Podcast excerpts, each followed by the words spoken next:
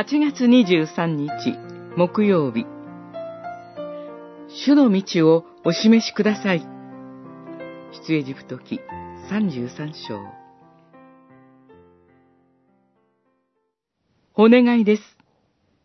もしあなたが私にご好意を示してくださるのでしたら、どうか今、あなたの道をお示しください。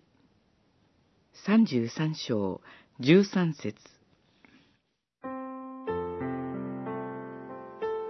ここでモーセが示してほしいと主に願っている道は、これから先どのような旅が続くのかという道のことではありません。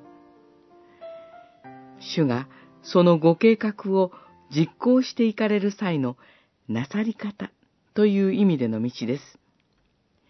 詩篇に、主はご自分の道をモーセに、見業をイスラエルの子らに示されたと歌われています。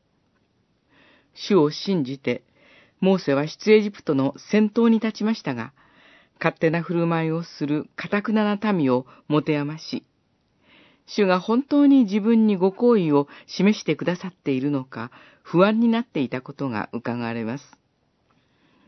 主に直接任命されたモーセですら、主がなさることを一度にすべて知ることはできず、祈り、願い求めることを繰り返していきました。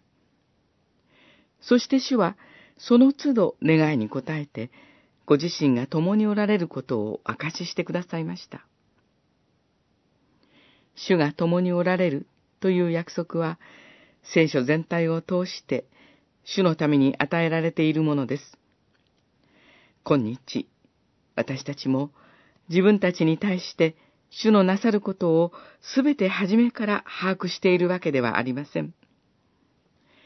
しかし、祈り求めつつ歩む中で、主はご自身の道を私たちに必ず示してくださいます。